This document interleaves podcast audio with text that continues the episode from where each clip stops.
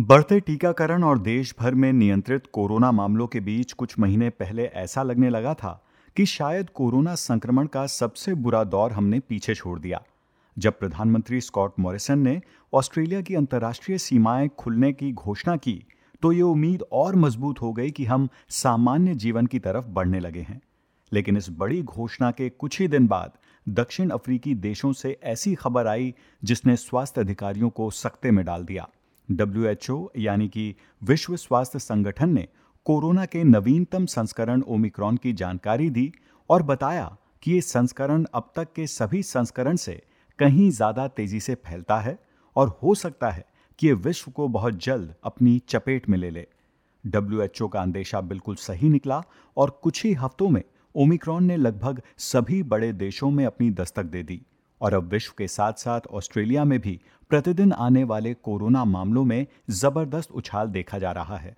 बढ़ते कोरोना मामलों के बाद सख्त प्रतिबंध एक बार फिर सामने आ गए हैं और दुनिया भर में नए साल की पूर्व संध्या के समारोह रद्द कर दिए गए हैं। लेकिन दुनिया से उलट सिडनी में जहाँ प्रतिदिन दस हज़ार स्थानीय कोरोना मामलों से ज़्यादा आ रहे हैं, वहाँ हार्बर ब्रिज, ओपरा हाउस और बार्जेस में होने वाला प्रसिद्ध आतिशबाजी प्रदर्शन इस साल मनाया जाएगा। और इसे देखने के लिए शहर के सुविधाजनक स्थानों पर लोगों की बड़ी भीड़ इकट्ठा होने की उम्मीद है। आपको बता दें कि इस वक्त न्यू साउथ वेल्स में बारह हज़ार से ज़्यादा नए कोरोना संक्रमण आए हैं और 700 से ज़्यादा लोग अस्पतालों में भर्ती हैं। लेकिन इसके बावजूद ये आतिशबाजी के साथ नया साल मनाने वालों को अंतिम समय की तैयारियों पर काम करने से नहीं रोक रहा। फैमिली बिज़नेस 40 इंटरनेशनल फायरवर्क्स के 50 लोगों की एक टीम दो जगहों पर रात 9 बजे और आधी रात 6 टन आतिशबाजी लॉन्च करेगी। कंपनी के मालिक फॉर्चुनाटो 40 का कहना है कि ये आयोजन खास है क्योंकि सिडनी हार्बर शो को इस बार 25 साल पूरे हो रहे हैं। There'll be basically 25,000 shooting comets from the uh, the Sydney Harbour Bridge alone, uh, and in excess of 9,000 aerial fireworks. Uh, we're, we're hoping that uh, you know obviously it's been a tough two years for the uh, events industry, and uh, we're hoping that uh, this is the start of a great year for, for the events industry and everyone else for 2022. And we look forward to doing the 25th one, um, which is just as exciting as doing the first.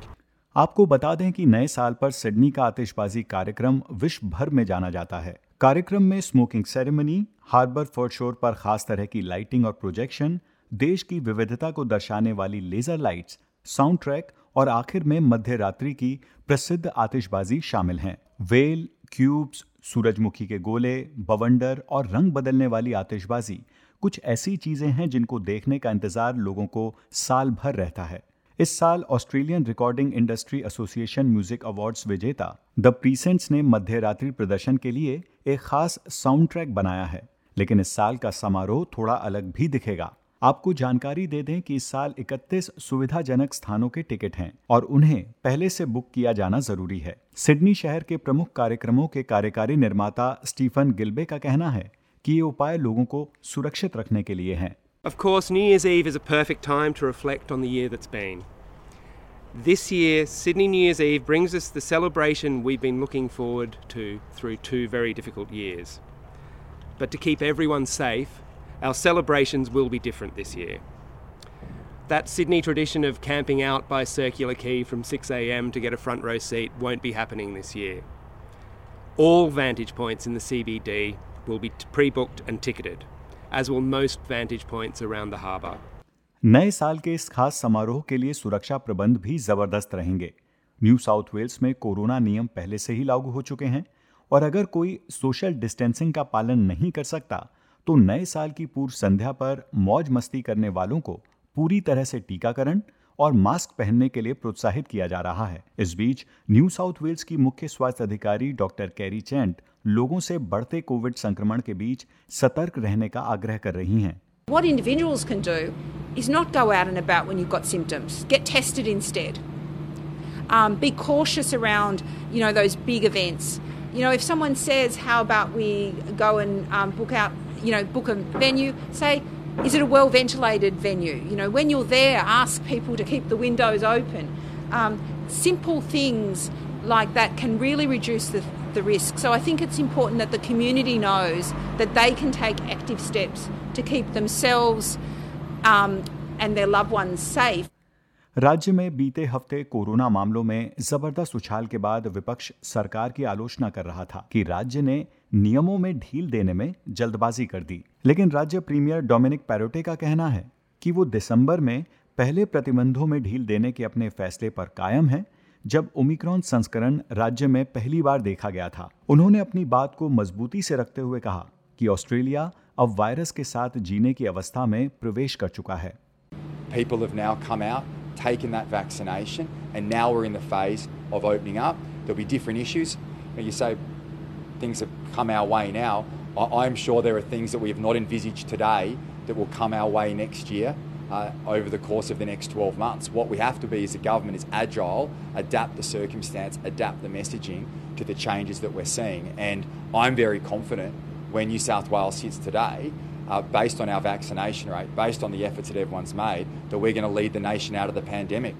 सरकार भले ही कुछ भी कहे लेकिन जहाँ राज्य में दस हज़ार से ज़्यादा कोविड मामले प्रतिदिन आ रहे हैं वहाँ लोगों का पूर्ण सुरक्षित रहना मुश्किल है बेशक लोग अपनी तरफ़ से कोविड उपाय कर रहे हों लेकिन इस वक्त ज़्यादा बाहर निकलना ओमिक्रॉन को न्योता देना हो सकता है इसलिए संक्रामक रोगों के विशेषज्ञ रॉबर्ट बॉय का कहना है कि वो नए साल जैसे सुपर स्प्रेडर कार्यक्रम में नहीं जाएँगे और उन्हें उम्मीद है कि लोग भी अपने दिमाग को इस्तेमाल करते हुए सही फैसला लेंगे It's a daily exercise in checking whether we've got uh, enough control with simple, common sense, practical measures. A lot of people are doing extra things themselves. They're not going to as many functions. They're going for shorter periods. If they do, they do it outside. They wear a mask. People are taking precautions. I won't be going to a New Year's Eve event. That's super spreader. Uh, but some people uh, will be, and um, I'm not saying cancel that. I'm just saying be really careful. S news से Ariana लुसेंटे की report को हिंदी में पेश किया है विकास अवाना ने